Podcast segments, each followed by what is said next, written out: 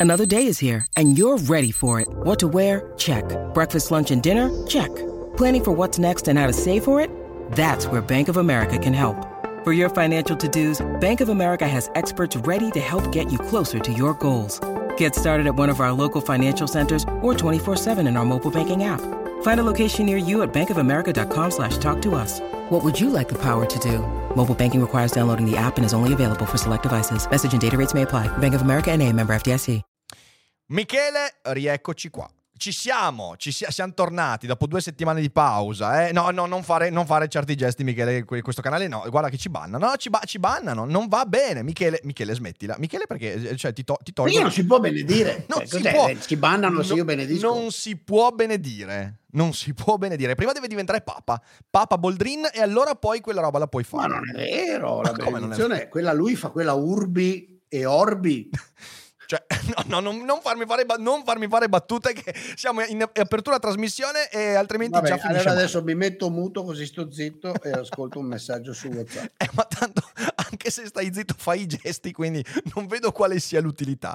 Comunque quest'oggi abbiamo deciso, io e Michele, di fare due cose. Allora, intanto iniziare facendo qualche ragionamento sulla manifestazione che c'è stata eh, due sabati fa a Bologna, organizzata dagli Ebrei Oltre, riguardo dell'Ucraina, e agli eventi dell'opinione pubblica inerenti, diciamo così, eh, la- quello che sta accadendo in Ucraina, eh, visto in questi giorni, visto che insomma ci sono altre contromanifestazioni, cose un po', eh, un, po', un po' più particolari. E poi passiamo a leggere qualche domanda e dare qualche risposta, visto che è un po' che non facciamo un QA con i nostri abbonati e, e visto che insomma mi veniva chiesto da tempo. Quindi, Michele, intanto partiamo da questo allora. Eh, considerazioni sulla manifestazione di Bologna e su quello che sta succedendo poi in questi giorni. No, allora, Bologna è andata bene per quanto riguarda tutto il relativo, no? Quindi fatta in due settimane e mezzo, praticamente solo a Liberi Oltre, per carità, gradita l'adesione di alcune piccole associazioni e quella nominale di più Europa e, e- e l'azione di Bologna, cioè, avrei gradito molto di più quello di tanti altri partiti eh, che hanno forti responsabilità di governo, mi, mi dispiace non averla vista.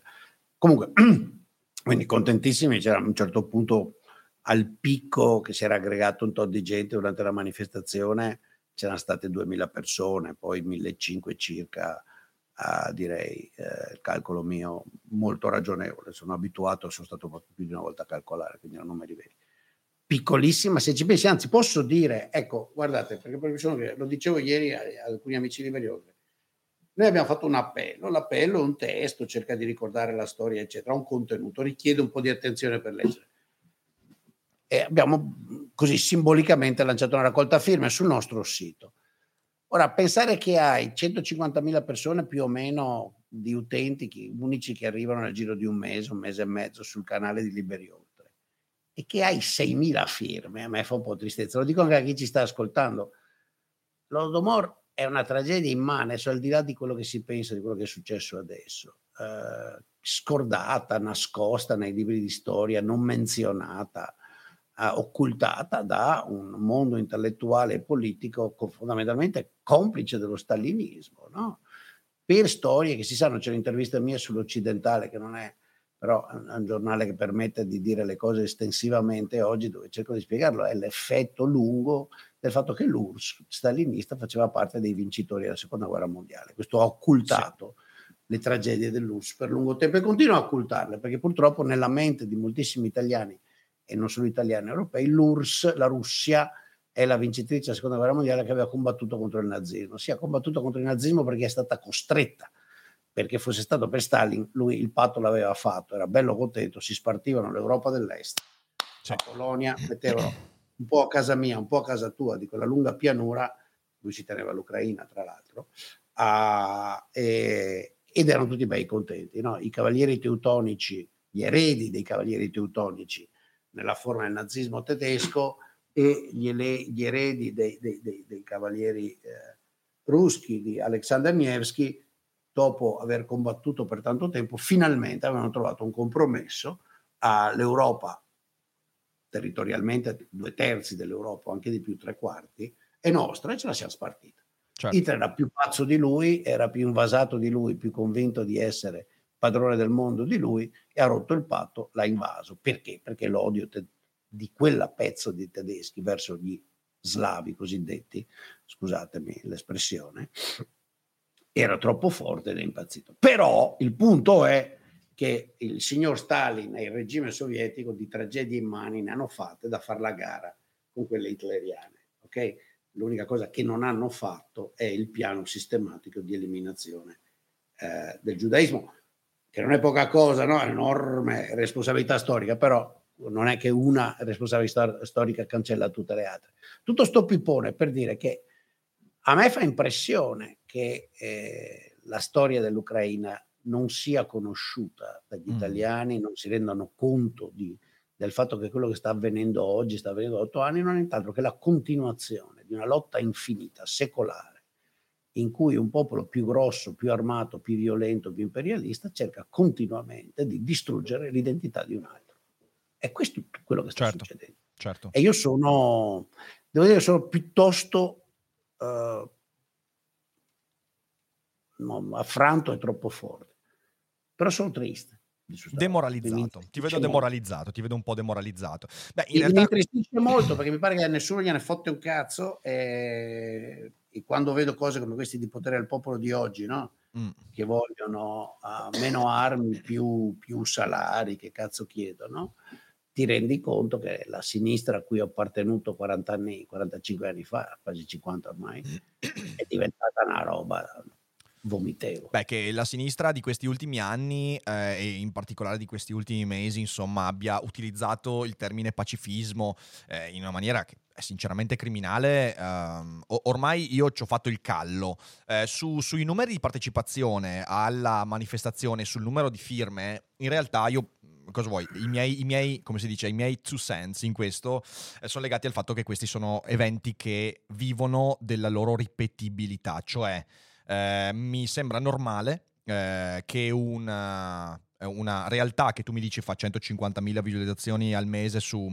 su YouTube, quindi intendi, eh, che come liberi oltre, ehm, che poi 150.000 views non sono neanche 150.000 persone. Perché poi no, no, non sono 150.000 views, le views sono molto di più. Ah, okay. il calcolo degli utenti unici dei 4 Ah, gli utenti unici 150.000, ok, ok. Su 150.000 però ti dico, non no, è... No, no, le views sono nell'ordine delle milioni. Non mi, non mi, risulta così difficile credere che ci sia un 5%, dal 5 al 10% di conversione su una cosa del genere come prima. Eh, quindi in realtà... E a me invece molesta perché eh, eh, manifesta una forma di passività da parte delle persone che ci seguono, perché poi una parte delle persone che seguono te seguono anche noi e viceversa. Certo.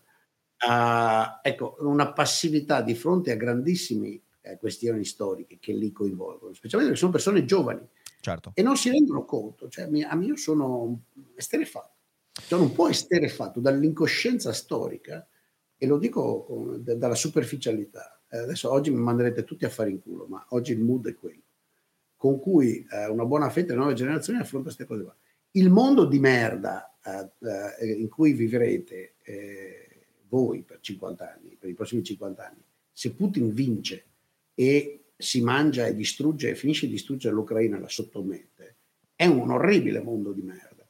Uh, non avete idea, perché non avete idea uh, dell'alternativa. Siete illusi dal fatto che la Pax americana a posti alta la detente eh, di questi decenni il sviluppo della democrazia in Europa siano come dire la norma, non sono la norma, sono l'eccezione storica nei secoli, sono le, la democrazia più o meno fallimentare o più o meno eh, come dire eh, imperfetta in cui avete vissuto, la crescita economica, la libertà, i telefonini, le fantasie, il rock and roll, il sesso, uh, le gnocche, la gnocca, il gnocco, le canne, uh, farvi i cazzi vostri. Sono tutti regali di un'eccezione storica. Le magliette che avete, le gite, l'interre, sono tutti regali, non sono mai esistiti prima per le masse e smetteranno di esistere in una forma o nell'altra se vince Putin, lentamente ma progressivamente. Non l'avete capito?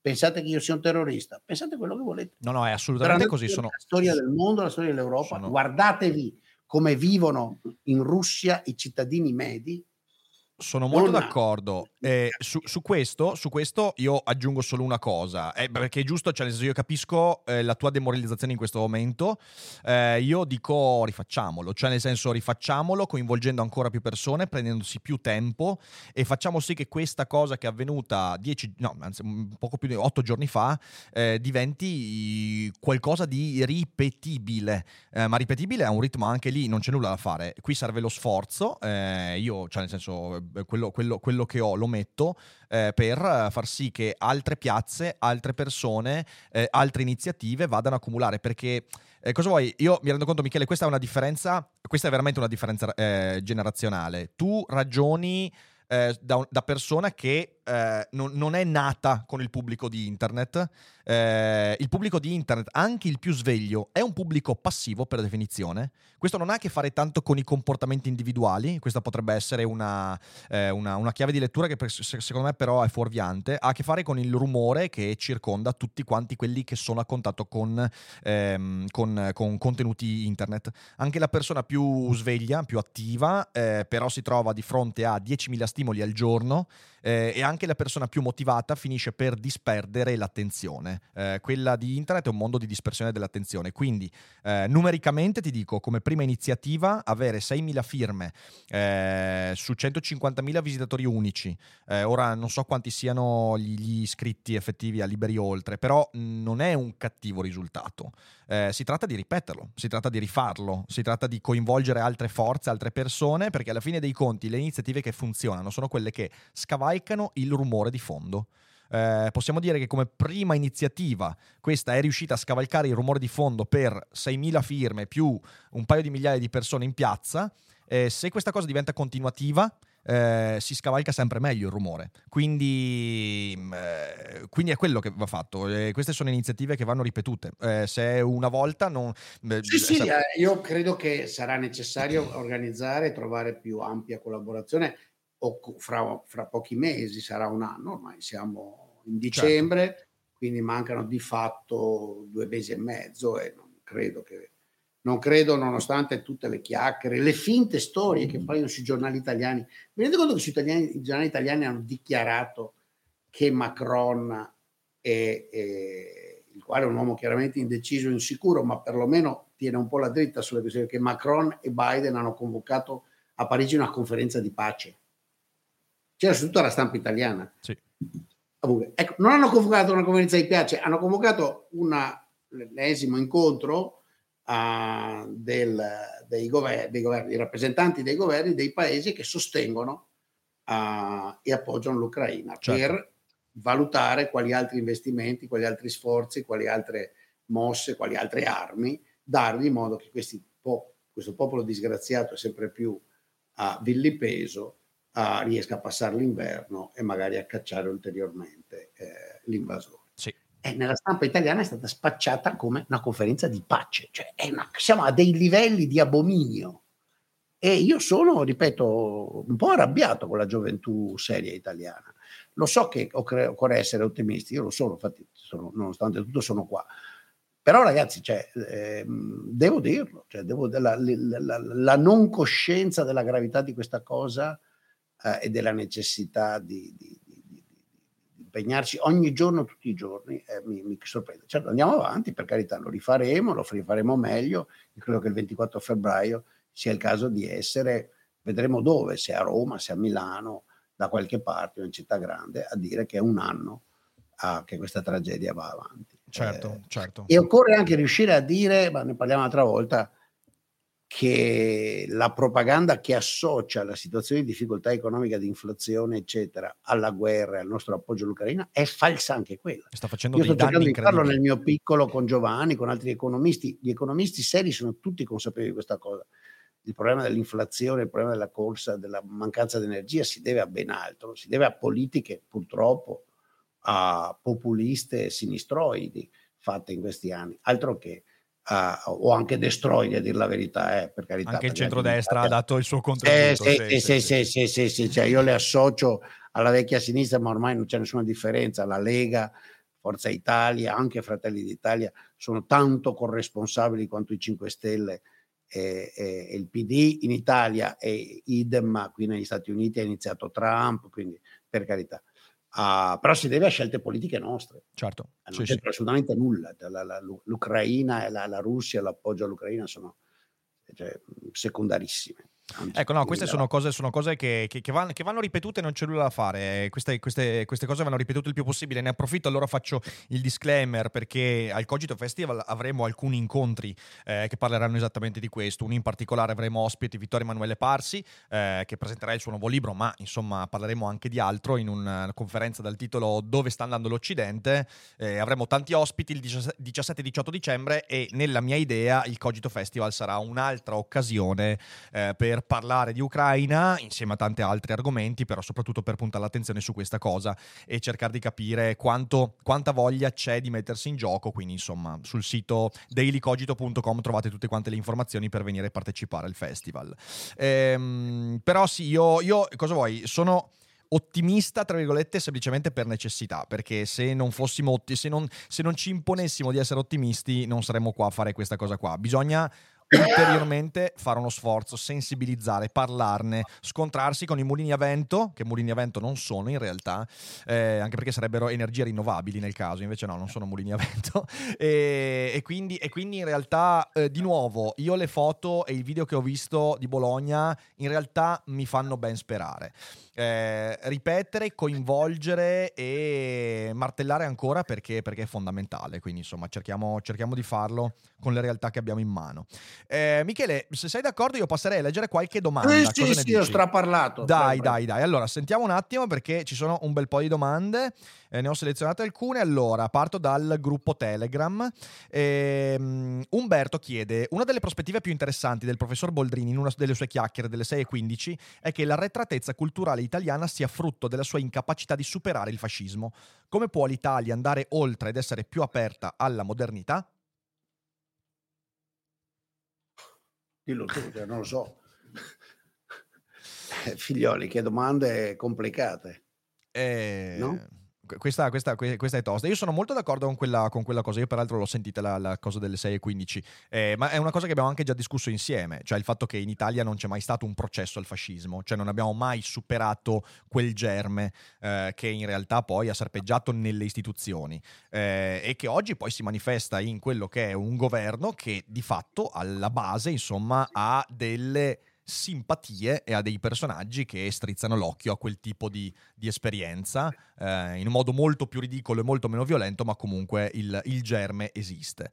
Eh, come si supera questo? Eh, facendo sentire la voce, facendo una seria controinformazione in un paese dove l'informazione in realtà ci relega ancora, cioè se siamo un paese che strizza l'occhio agli anni 30 e parlo degli anni 30, non i prossimi anni 30, ma gli scorsi anni 30, eh, è perché in realtà continuiamo ad abbeverarci alle stesse fonti di informazione, continuiamo a dire di sì alle stesse idee, eh, continuiamo a cancellare la memoria storica. Eh, e per, per, prendere l'esempio che faceva prima Michele, eh, se oggi c'è un um, partito, poi mi fa anche ridere chiamarlo così, se c'è una eh, entità ridicola come potere al popolo che dice meno armi all'Ucraina, più sal- salari più alti, è perché eh, non c'è nessuna memoria storica e non essendoci memoria storica si pensa che la, l'impoverimento del nostro paese dipenda dal fatto che mandiamo armi all'Ucraina. Cioè non c'è la capacità di creare delle letture, delle vere cause e dei veri effetti e non capiamo che in realtà se non mandiamo armi all'Ucraina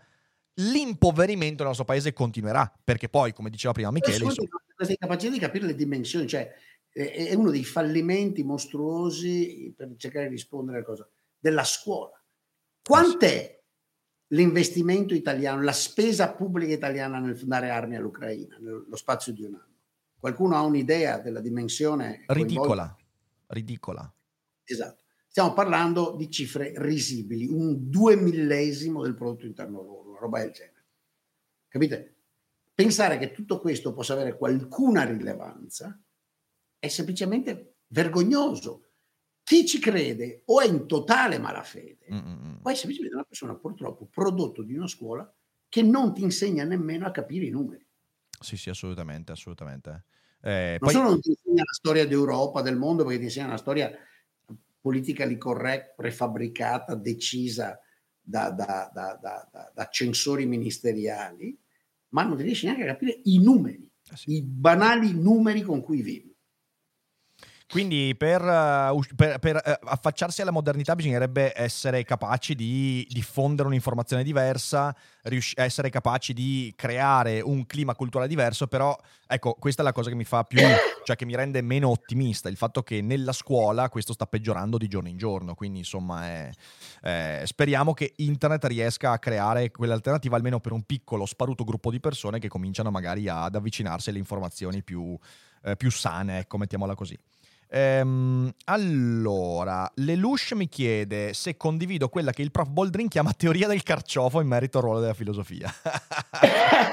okay, okay. Eh, ne abbiamo già parlato di questo. Eh, io, io, la condivido che con un, con un grande ma che eh, Michele so perfettamente che non condivide, cioè che la filosofia riesce a mantenere una sua specificità semplicemente perché se noi consideriamo la filosofia come eh, la, la, la, la capacità di dare risposte che poi trovano una miglior dimensione nella fisica, nella chimica, nell'evoluzionismo, nel, nella, nella, matematica e via dicendo, la filosofia evidentemente poi viene sfogliata di tutte le sue, le sue specificità. Però dal mio punto di vista la filosofia mantiene una sua specificità che è una specificità a livello di discorso, adesso viene un colpo a Michele, ma a livello di discorso metafisico. E e su quella, ecco lo vedi, ho detto che sta venendo un colpo a Michele. Cioè, se ci sta, no, ci sta... no, no, ma guarda che forse che adesso non so se ne abbiamo mai parlato, ma le cose che hai detto al momento, le ridico a modo mio, secondo me siamo fondamentalmente d'accordo. Forse abbiamo convergiuto. Abbiamo convergiuto. Convergiu- convergiucciami tutto. No, no, prego, prego, finisci. Scusa, no, la, tosse, sì, cioè la, tosse, è naturale. Purtroppo sì, sì, sì. No, però era bello che mentre dicevo queste cose ti ha preso questa tosse. Sembrava veramente che tu ti stessi imbruttendo per quello che stavo dicendo. No, quindi io sono. Ma infatti, io sono d'accordo più o meno su tutto. Quando la filosofia cerca di sovrapporsi alla scienza, quando la filosofia cerca di scimmiottare eh, il discorso e metodo scientifico, eh, può al massimo fare quello che ha fatto Popper, cioè fare dell'ottimo discorso epistemologico che però poi diventa sempre il riflesso di quella che è poi il, il, il, il metodo sperimentale. Per me la filosofia quella che rimane al cuore di quel carciofo e quindi la sua specificità è quella di Bergson, ok? È quel tipo di filosofia, la filosofia che in mezzo a un mondo che giustamente eh, porta avanti un discorso scientifico riesce a dare strumenti all'individuo per coltivare alcune cose molto soggettive e individuali. Per me è quella la filosofia. E da questo punto di vista la filosofia è, come ho detto tante volte, a metà strada, letteralmente fra quella che è il discorso scientifico e quello artistico. Lì si inserisce la filosofia con tutti i problemi che si porta dietro e con l'enorme rischio di creare tanta fuffa, che poi è quello che succede. Quindi ecco, questo è quello che io credo della filosofia. Eh, non so se Michele ha qualcosa da aggiungere o obiettare. Eh, cioè, allora, la, sì, forse ho qualcosa da aggiungere, nel senso che eh, in parte si arriva un po' a conclusioni simili con un metodo diverso. Uh-huh. La teoria del carciofo, come l'ho chiamata io, è puramente una constatazione storica. La filosofia ha le sue origini, quella occidentale, ma non solo quella occidentale, anche quelle eh, di altri mondi, che, di altre culture che l'hanno chiamata diversamente, è tutto è un enorme carciofo, è il domandarsi su tutto, uh-huh. è il chiedersi perché il per cosa di come tutto funziona, da appunto la, le teorie del cosmo, notoriamente, no? alla medicina, alla geometria, all'algebra, sono due filosofi. No? Quello che succede è che quando la risposta filosofica uh, imbocca l'apparato analitico corretto, quella particolare foglia o insieme di foglie si stacca e, e, e ottiene perché è molto divertente. Pensate come nasce appunto la geometria o la matematica. No? Nasce da un'investigazione di tipo filosofico, a un certo punto imbrocca proprio letteralmente no? l'approccio corretto e sviluppa una serie di conoscenze, teoremi, risultati, intuizioni, mondi, tutti suoi diventano una disciplina a sé, che non si chiede più, o meno, e, e gli rimane come residuo cos'è il numero, la metafilessenza, i concetti matematici, però sviluppa una serie di cose utili. E questo adesso è inutile che vi faccia la storia della scienza uh, mondiale, no? Nell'arco di 3.000 anni sta roba avviene in enormi dimensioni. Rimane un dibattito filosofico, secondo me è fatto di due cose ed è, sono le foglie che se ne vanno, ma il cuore del carciofo rimane. Certo, certo. Il mio punto non è che la filosofia sparisce. Ecco, questo, questo, meglio, su questo siamo... rimane il cuore del carciofo. Il carciofo è la parte irrispondibile, in un certo mm. senso è quella cosa alla fine che si domanda uh, e che al quale decide che è meglio star zitti, Wittgenstein, al famoso capitolo 7. Poi ci ritorna in realtà certo. dopo, dopo aver fatto il maestro. Perché gli, perché gli tocca, perché gli tocca, gli tocca. Non riesce a star buono, non riesce a star buono. Gli tocca perché la domanda rimane lì. Mm-hmm. La domanda rimane lì. Uh, la domanda rimane lì e da... Uh, Rick la chiama metafisica, uh, poi ha detto anche arte. È l'interrogarsi, il dubbio sulle essenze, sul senso, sul linguaggio, è l'interrogarsi su domande progressivamente che non hanno risposte. È lì il certo. grande rischio degli affabulatori dei cialtroni, di eh quelli eh certo. in realtà eh,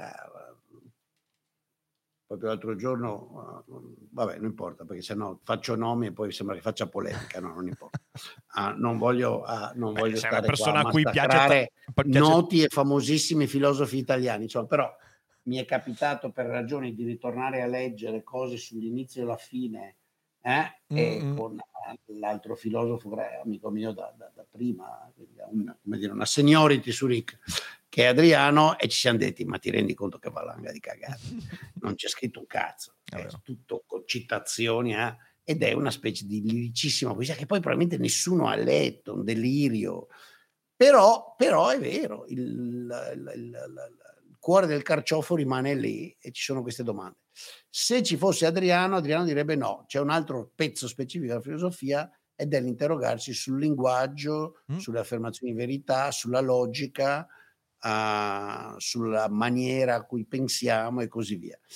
Uh, e lì bisogna stare molto attenti, bisogna tagliare con attenzione, nel senso che tutto l'apparato della logica formale di per sé, anch'essa ormai vive una vita propria, no? Assolutamente. Beh, infatti è proprio una branca separata dal resto, indubbiamente. L'interrogarsi, per quanto i filosofi insistano a, a, ad appropriarsi, a voler ritenere proprio l'argomento della, della, della, della coscienza, no? Del, dell'essere coscienti, della, della consciousness, a me sembra ovvio che ormai av- la, la, la, l'interrogarsi del neuroscienziato, a me piace molto, cito sempre Damasio perché mi sembra quello decisamente che ha imbroccato la strada giusta prima di altri, ma tanti altri, uh, stia, stia, portando via questo enesimo carciofo, stia cominciando a dare risposte sempre più strutturate, autonome e lo sta portando via, no? anche se ovviamente nell'ambito filosofico se ne discute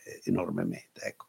Quindi questa è la teoria del carciofo, quindi credo che forse sotto sotto siamo siamo, siamo, abbastanza d'accordo. Guarda, io ti dico, ti dico il, il, nucleo lì, cioè nel senso il nucleo del carciofo, eh, è, ciò che differenzia di nuovo il filosofo dallo scienziato, dal ricercatore è che eh, il filosofo deve mettere in quella, in quella, domanda una cosa che lo scienziato non può mettere, eh, cioè l'io. non c'è nulla da fare.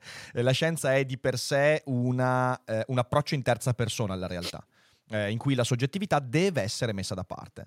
Eh, dall'altra parte, però, noi. Deve essere messa in mezzo o messa da parte? No, nella scienza deve essere messa da parte la soggettività. Ah, ok, ok, okay. okay. Il filosofo non può fare questo. Eh, e quindi io, io, ritengo ancora oggi che il testo di Thomas Nagel, Mente e Cosmo, eh, che è un testo che mi ha fatto incazzare come una bestia eh, anche perché il sottotitolo è veramente pesante, perché l'approccio neodarwinista al mondo è probabilmente sbagliato, ehm, però è un testo per me estremamente importante, perché Nagel in un modo molto mi verrebbe da dire anche goffo e per certi verti ass- assolutamente storto, però dice quella roba lì, dice guardate che eh, servirà sempre, per quante foglie il carciofo togliamo, eh, l'approccio eh, in prima persona alla realtà.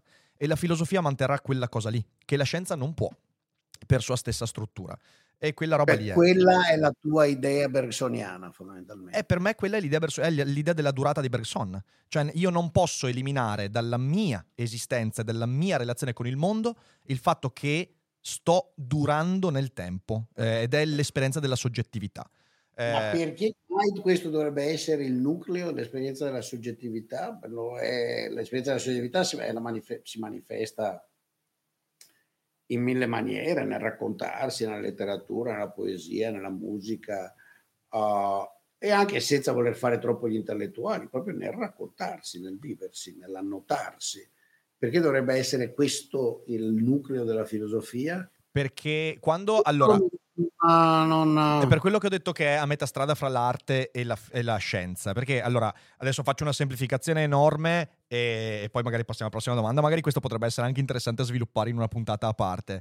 Eh, tu hai da un lato la scienza, faccio di nuovo schematizzazione, semplificazione, perdonatemela. La scienza è, una, è, un approccio in terza persona, ok? Io devo approcciarmi oggettivamente con i dati eh, sensibili alla realtà e quindi io devo in qualche modo togliere di mezzo la mia considerazione soggettiva della realtà, eh, perché la soggettività porta a tutta una serie di problematiche che sappiamo bene.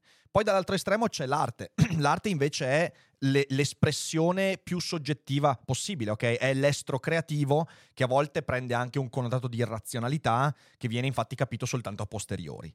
A metà strada c'è la filosofia, in che senso? Nel senso che la filosofia deve tenere da un lato un legame con la realtà, con il dato, con il fatto, deve capire il mondo per quanto possibile nei suoi fenomeni. Dall'altro, eh, a differenza della scienza, mantiene sempre l'idea che i fenomeni del mondo passano sempre attraverso quella mia soggettività. E quindi, da un lato riesce a tenere il dato del mondo, dall'altro riesce a comprendere la dimensione reale della soggettività. Cioè il fatto che per me, per me nella mia esperienza in prima persona, la mia soggettività è una cosa non, di cui non posso disfarmi. Eh, e infatti i problemi, beh, tu l'hai letto Seneca tra gli zombie, cioè nel senso i problemi illimitati, io li definisco così, ok? Eh, il fatto di capire come educare un figlio, il fatto di capire come eh, gestire un lutto, il fatto di vivere un'esperienza, che è un dato di fatto reale, che può essere studiato tranquillamente dalla scienza in terza persona, passa sempre per la mia soggettività, di cui non posso disfarmi.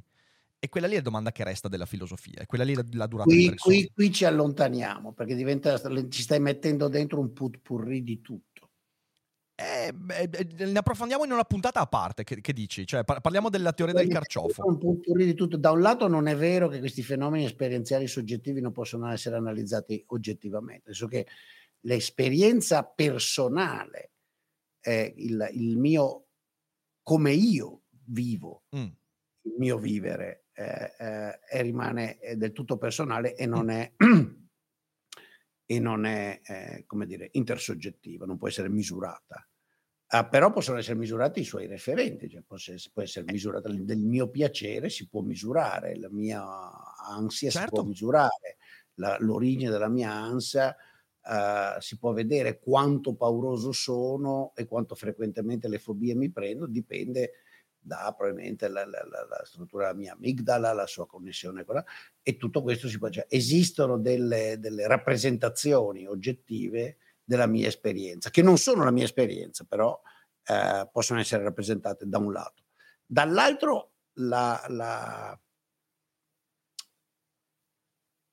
la esperienza propria è totalmente incomunicabile. Certo. Eh, musica, la pittura, la poesia, le cose, la passione, le grida, le scene, eh, sono solo proiezioni esterne del tutto limitate. Esse cercano di rappresentare, forse di comunicare, mimare, metaforizzare ciò che io sento, i miei feelings, uh, ma non sono i miei feelings, non lo sono mai. Quindi se la filosofia è quella che si occupa di questo, boh, ne parliamo. Ma Secondo me la filosofia, la filosofia secondo... di tutto. No, no, è, è e... molto, cioè nel senso, in quello che hai detto, per me la filosofia è la domanda sulla relazione che c'è fra il mio sentimento e la rappresentazione di quel sentimento. E questo parte da un fatto, che poi è alla base del modo con cui la intendo io la filosofia, cioè il fatto che io mi considero qualcosa di reale, cioè io considero la mia soggettività come qualcosa di concreto tanto quanto questo tavolo. Ok? E quindi devo. Certo, non c'è nessun problema su questo. Eh, eh, no? Però, eh, però, cioè nel senso, allora, allora, com'è che si manifesta la relazione fra il mio dolore e la quantifiz- quantificazione e la rappresentazione di quel dolore. Eh, e lì, ripeto, lì, lì, è Bergson, cioè nel senso i dati immediati della coscienza, eh, che, che mh, mm, per me è ancora oggi del, una delle vie che permette di capire, secondo la mia visione, che cosa dice la filosofia al di là di quello che può dire la scienza, di quello che può dire l'arte e via dicendo. Però ci torniamo perché è interessante, cioè nel senso è, sì, sicuramente finiamo per perderci in, in meandri molto pericolosi. Ehm, andiamo... Sì, beh, ecco, abbiamo trovato un argomento per Sì, la prossima sì. volta. Fatta, fatta, volentieri. Eh, Fede, leggiamo qualche domanda della chat? Sì, Vai, va bene. vai. Comunque, Dobbiamo ascoltare la chat, abbiamo straparlato tu e Eh beh, io. ma va bene così, va bene. Ma, ma che- ma- ma chi se ne fotte della chat, Michele? Ma chi se ne Ecco. fotte della chat? Eh, beh, ecco. È lì la chat. Vai, Fede. No, che vi voglio bene, state buoni, non abbracciate. Anzi, abbonatevi. E abbonatevi. Che almeno non siete come quelli che, mamma mia, ho avuto una, una- una- due giorni su Facebook eh, eh, allucinanti. Vabbè, andiamo avanti. vai. Sì, se non è un, non è un periodo negativo. Vai, vai, Fede. Ok. C'è Liam che dice come facciamo a contemperare politiche ambientali quando il sistema politico internazionale è così conflittuale? Visto soprattutto che anno dopo anno il costo di conversione diventa sempre più alto. Non ho capito un cazzo. Eh, credo, che, credo che si riferisca alla relazione fra eh, la, la transizione energetica, ecologica, diciamo così, e la- la- la- il riscaldarsi della tensione internazionale. Credo Sì, sia questo. esatto. E ovviamente la, la transizione è sempre più costosa. Perché? No, È anzi, il contrario. Cioè, anzitutto bisogna decidere cos'è questa transizione, perché si sta accettando come God-given truth la visione gretina. E mi dispiace, non lo è. È tutta una serie di parametri. A mio avviso, ah, l'emergenza è meno emergenza. È una questione quantitativa. eh. Cioè, uno dice, ma guardi, c'è un problema di emergenza perché sta, la casa sta crollando. Sì, ma non crolla fra una settimana. Ah, si può intervenire sui mattoni, quella colonna è meno corrosa di quello che lei pensa, adesso ci facciamo un lavoro all'interno, non dobbiamo buttarla giù e così via. Cioè, cerchiamo di capirci, perché sennò una delle grandi e e tremende cose del progressismo ah, gretino è di averci trasformati tutti in colpevoli, puntando il ditino accusatore da Santa Inquisizione, dicendo se non sei d'accordo con me sei un negazionista, no, puoi andare anche a fanculo. Ok? No, non sono per niente, proprio letteralmente puoi andare tranquillamente a fanculo. Non sono proprio un negazionista, mi rendo conto che il cambiamento climatico è in corso, ho semplicemente dei parametri di distribuzione di probabilità diversa dalla tua, costi-benefici diversi dai tuoi, e quindi il- lo scontro politico è su questo. Quindi la vera Certo. risposta al giovane che scrive è partecipa allo scontro politico, c'è uno scontro politico in corso. C'è una, a mio avviso, elite internazionale che dall'estremismo ci sta guadagnando in visibilità, in libri, in soldi e anche in sussidi pubblici. Perché vi siete resi conto che tutte le grandi brutte multinazionali del petrolio sono diventate verdissime Verdissimo, e subito. beccano sussidi pubblici a tonnellate? Ma non ve ne siete resi conto? E non vi siete O resi no? conto che i primi a finanziare le campagne antinucleariste sono proprio quelle stesse aziende? Cioè, nel senso, eh, beh, però, transizione ecologica, per me c'è una risposta, ragazzi. Nucleare, nucleare, nucleare domani. Punto, stop. Chiunque, vedi, faccio il gretino da questo punto di vista. Chiunque dica che questa cosa non si dovrebbe fare, per me è parte del problema. Non è negazionista, è parte del problema. Eh, quindi, mm, quindi sì, sì, sono, sono d'accordo. Quindi c'è uno scontro politico in corso e, e la crisi infatti lo accentua. Ma, ma voi andate a guardare indietro vent'anni fa. Lo so che siete giovani, ma guardate che 20-25 anni fa, quando la questione ovviamente c'era già, ci spiegavano tutti che il gas naturale è pulito. È vero, è vero, è vero. È vero. Credo girino ancora, è pulito. Beh, il gas che- non inquina, il gas non fa CO2, il gas è contro il global warming, vi rendete conto? E tutti via col gas russo. Poi si sono svegliati, orco Dio, c'è il metano, cazzo, e peggio ancora che Maria Turca, c'ho mezz'ora di smentega. Oh, Ostica, ma ci ostica. volete prendere per il culo? Eh, Ragazzi, sveglia. Sì, sì, sì. Qui non, è, non, può, non possiamo ridurre tutto a negazionismo oppure la tragedia, se non, ragione, se non dai totalmente ragione a Greta e company o a questi disgraziati che bloccano le ambulanze per la strada perché, come cazzo si chiamano, Next Generation, sei un negazionista, un criminale. Mi rifiuto. L'atmosfera purtroppo è questa nell'ambiente dove vivo io, università it- americane. E peggio ancora, eh, sia chiaro, Ah, sì, eh, sì, ce ne sì. ho fin qua. Aggiungi Fra il fatto, aggiungi il io fatto che verrò portato in tribunale, ma purtroppo è una cosa folle. Purtroppo, purtroppo, a questo si è aggiunto il fatto che questi sono movimenti che hanno beneficiato enormemente della esposizione mediatica dei social network e non c'è nulla da fare. Signore e signori, i social network promuovono gli psicopatici, cioè non c'è niente da fare. Psicopatici veramente narcisisti che fanno le cose solo per la propria visibilità, solo per avere attenzione, solo per manipolare e lo spavento, lo spavento e la minaccia, il ricatto morale e non solo morale, è diventato un metodo. Eh, quindi, quindi, è un problema. Eh, di nuovo, è un altro modo per dire bisogna cominciare a diffondere altra informazione. Informazione più basata sui dati, meno sulla psicopatologia narcisista social e che si basa molto di più insomma, su, su ragionamenti e che s- s- un'informazione che sappia dialogare. Ecco, questo, questo è importante. Eh, da questo punto di vista la transizione ecologica si può fare con nucleare, nucleare, nucleare. E vedevo in chat qualcuno diceva: Ma il nucleare non è contro la transizione. Ma io non parlavo della transizione vista dall'Unione Europea, che certo ha inserito il nucleare come fonte eh, disponibile e anzi desiderabile. Io parlo di quelli che vanno in piazza. Prova a dire nucleare a quelli che si fermano in autostrada, a quelli che vanno a imbrattare i Van Gogh. Prova a sentire cosa pensano il nucleare questi ecologisti della minchia, ok? Perché questi qua ti diranno che è nucleare, no, in realtà nucleare no, assolutamente, pericoloso, nucleare. Sporco, scorie, non sanno un cazzo di niente.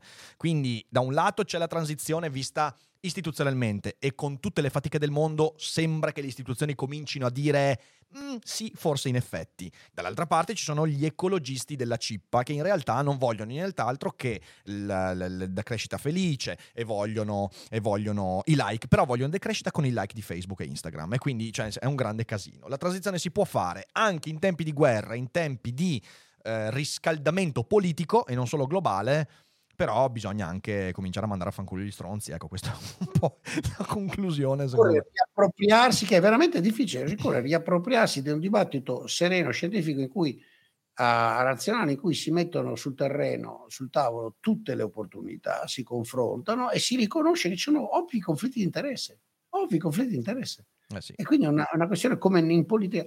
Non è vero che è tutto per il bene dell'umanità, non è vero, non è vero e la storiella male future generazioni, cioè queste teorie, no? Su, fra un milione di anni, Michele, fra un milione di anni, ricordati, eh.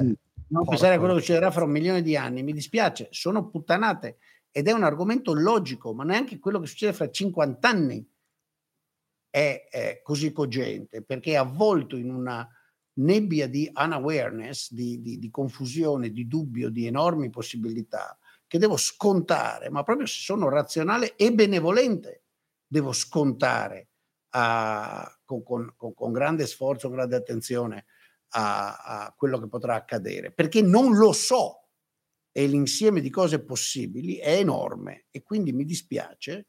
Uh, è la stessa roba, guardate, è lo stesso, è questa forma di nuovo totalitarismo pseudoscientifico Uh, è lo stesso per cui uh, ai tempi del Covid, vi ricordate, nel giugno del 20 eh, mi incazzai e mi diedero tutti del criminale, infatti avevo ragione io, non solo io, anche altri. Quando quello lì della, della Fondazione Kessler se ne andò a Roma per conto del governo Conte 1 a raccontarci una proiezione, lo scenario più folle, quello in cui si aprivano, venivamo, oh, morivamo sì. tutti. Oh, eh? sì. Lo ricordate? Oh, oh Poi si prese quando lo, lo, invitai a dire: Ma perché non vieni a dibattere queste tue simulazioni?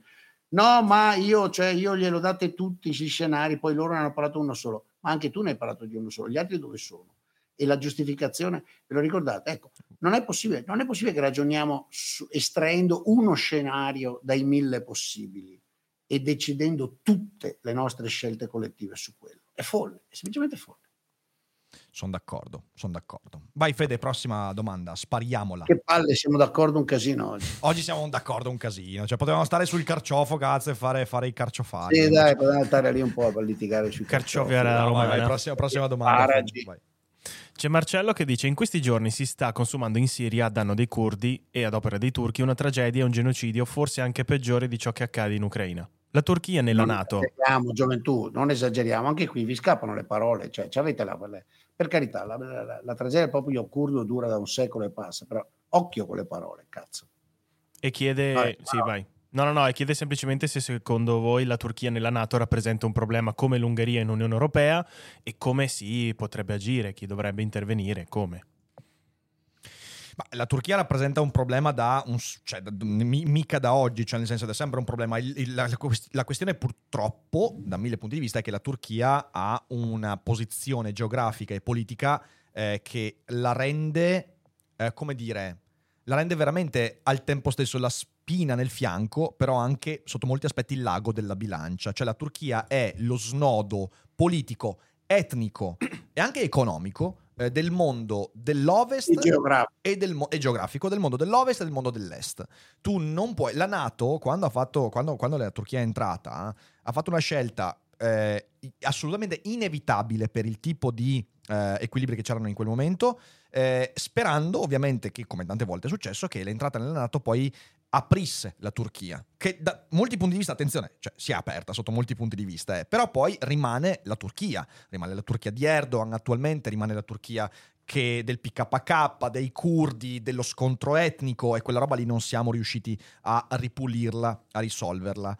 Oggi la, la, la, la, situazione è grave perché noi sappiamo che Erdogan da un lato è una, un ago della bilancia per la situazione in Ucraina e con Putin, non c'è niente da fare. Eh, aggiungici la situazione in Iran e, e hai fatto, hai fatto il, il, il, il, diciamo così, il, bingo. E, e quindi non, cioè, non c'è la capacità politica di dire oh Turchia ascolta vattene a fanculo non c'è proprio la contingenza politica e storica per farlo. E quindi non so, Michele, cosa ne pensi tu? Quello, non ci sono oggi le condizioni per bloccare la Turchia uh, lì, c'è un problema anche di divisione all'interno del popolo curdo da sempre. Eh, andiamo sul complicato. è un analogo della questione palestina, sta diventando, ci sono estreme, molte analogie. Uh, abbiamo tre stati uh, che incidono, quindi c'è una questione complicata, sia nell'interesse dell'Iran, sia nell'interesse dell'Iraq, oggi è diventato secondario, ma a suo tempo cruciale, anzi di quattro, sia nell'interesse della Siria, scusate, mi stavo scordando la Siria, che me è uno stato un po' frantumato, no? sia nell'interesse della Turchia, continuare a ignorare che esiste un'identità kurda. Uh,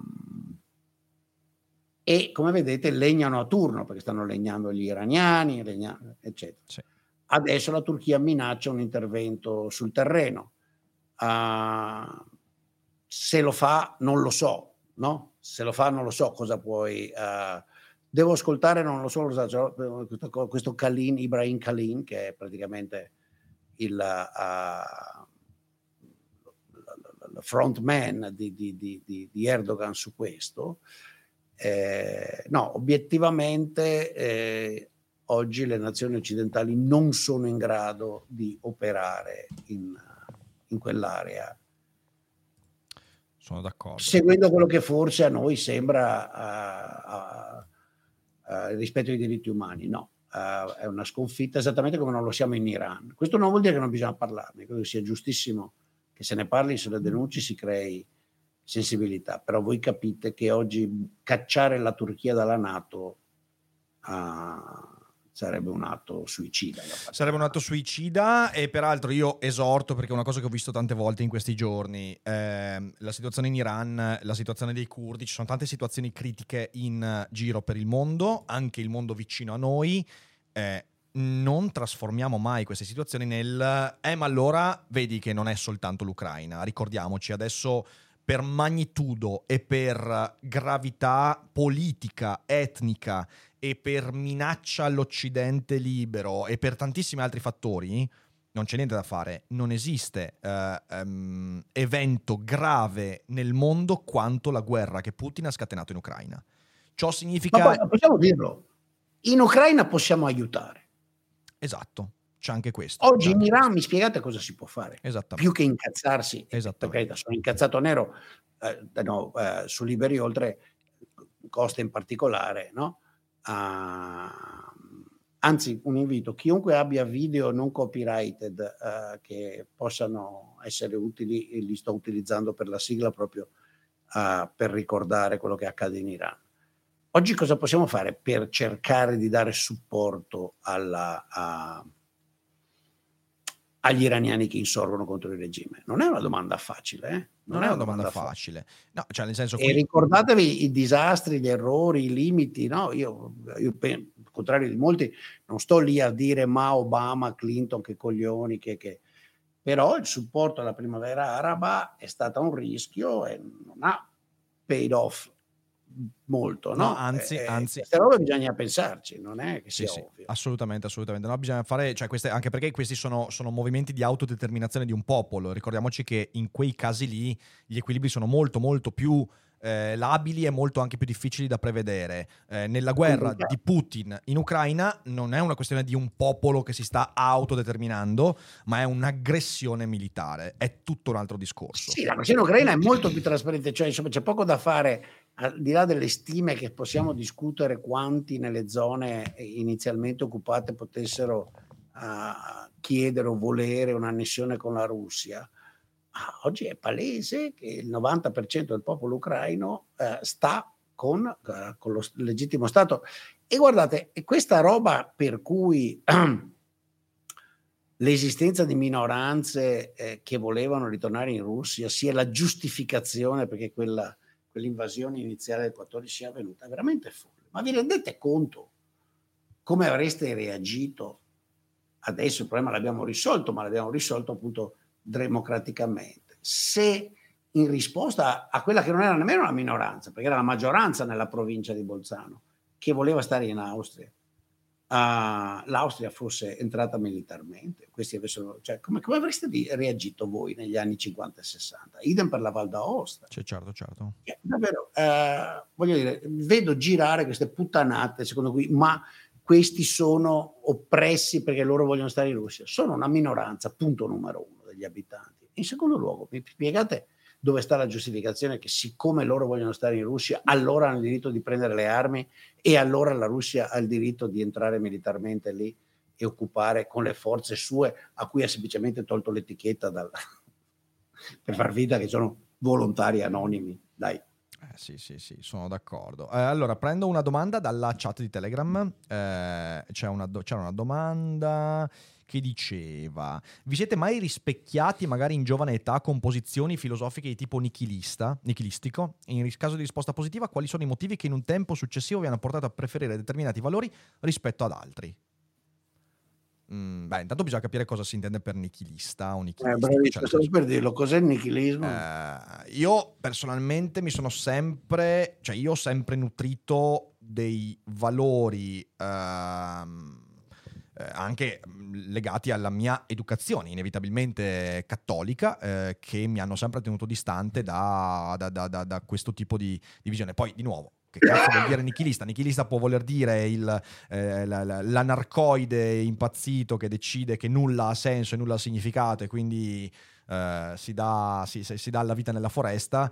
Eh, nichilismo per alcuni è anche la filosofia di Nietzsche, quindi non, cioè, cosa, cosa, vuol dire? Peraltro hai visto, eh, sempre stando su filosofia, visto... Eh, la filosofia di Nietzsche denuncia il nichilismo. Peraltro, no? peraltro. Non è nichilista, la Nietzsche dice... Ah, la scienza, l'evoluzione dell'Occidente eh, ha ma mi è, venuto, mi è, venuto, in mente perché in questi giorni, non so se hai visto, ma hanno, hanno... su questo. Pensa che a scuola te l'insegnano Nietzsche il nichilista, povero ma... disgraziato, era incazzato nero. Aspetta però, aspetta, no, ma ti dico quella bella, ok? Perché mi è venuto in mente eh. questa roba qua. In questi giorni hai visto che hanno trovato 4.000 nuove pagine di Hegel, ok? Eh, che hanno trovato... Sì, sì, vado tutti a chiedere di commentare subito le 4.000 nuove pagine. Ragazzi, bisogna leggerle, sono 4.000 pagine, avete presente? Però è già venuto fuori un articolo di un professore di filosofia sul Fatto Quotidiano che mm. dice, cioè è un articolo che mi ha fatto veramente... ha letto tutto e ha capito tutto. No, no, no, dice, dice, ah perché il fatto che abbiamo trovato queste pagine di Hegel è una cosa importante, potrebbe dare un nuovo significato e via dicendo, e poi, e dice, eh, aspetta, no, no, ma la cosa bella è che fa, eh, perché in un paese dove di Hegel si fanno sempre delle caricature, con l'Hegel il totalitario, l'Hegel il giustificazionista e via dicendo,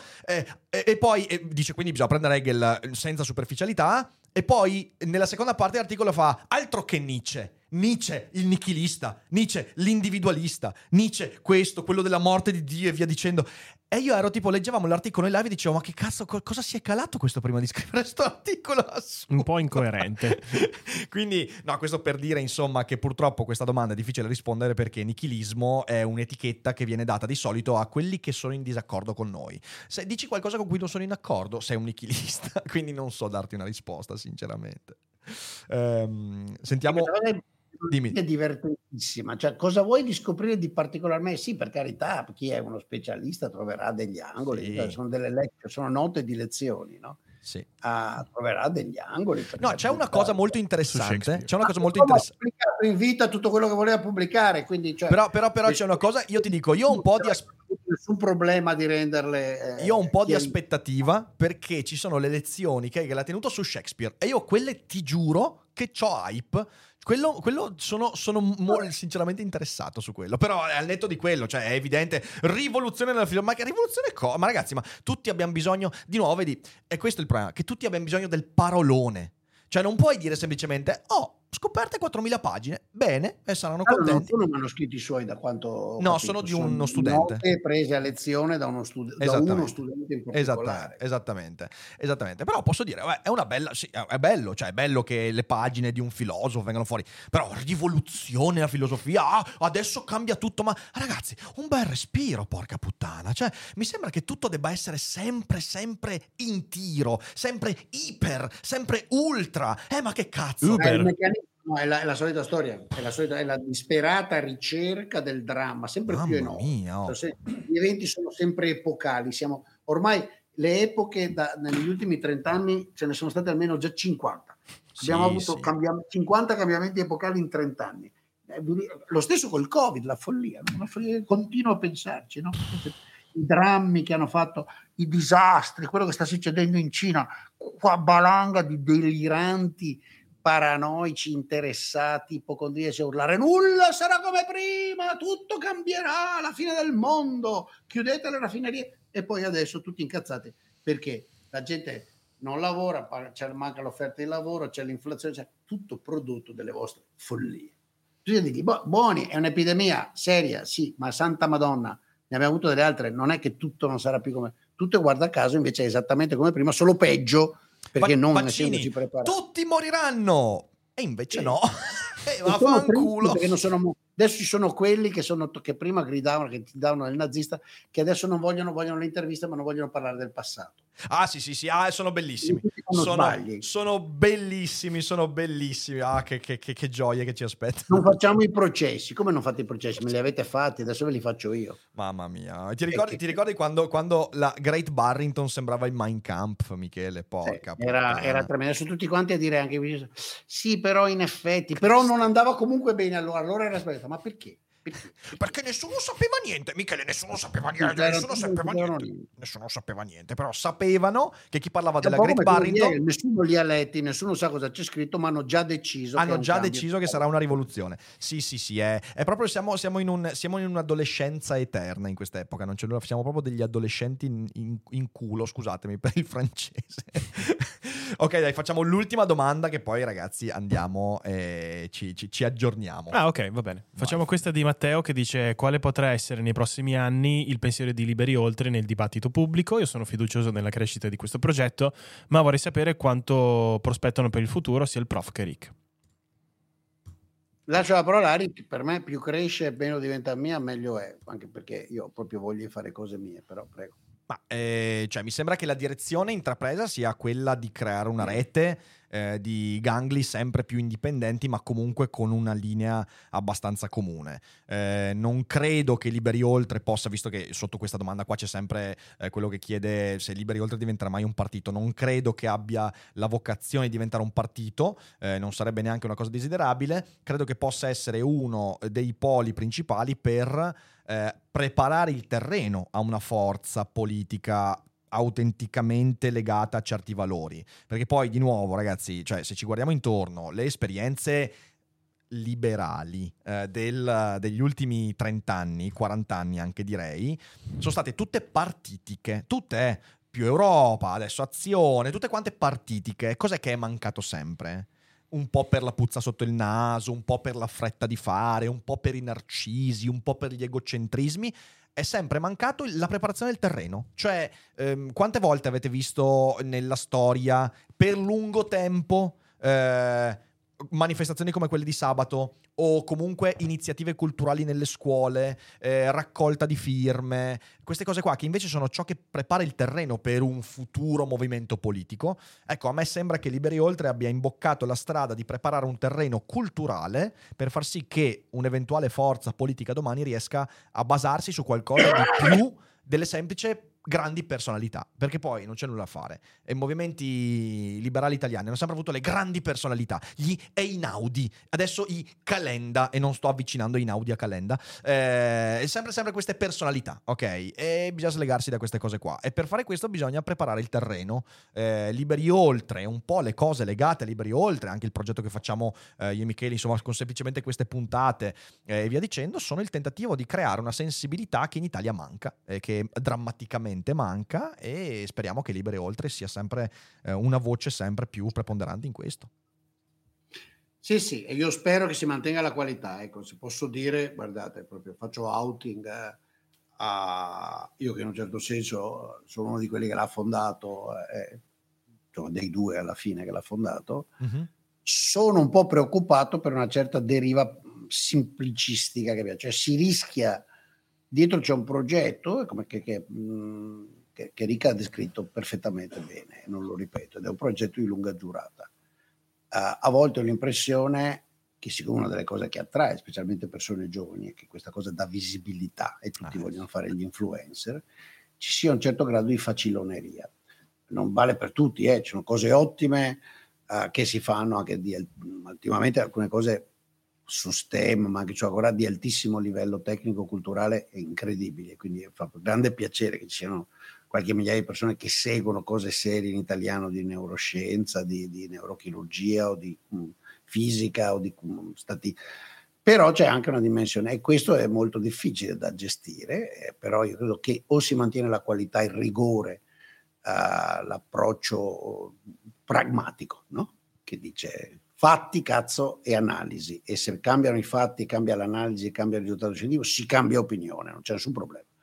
Uh, questo sarà necessario.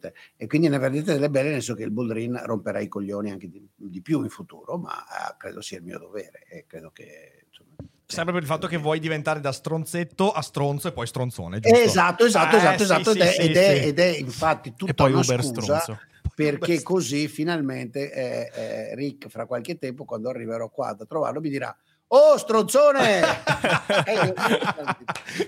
dai, dai, sei sulla giusta strada, Michele, sei sulla giusta strada, dai.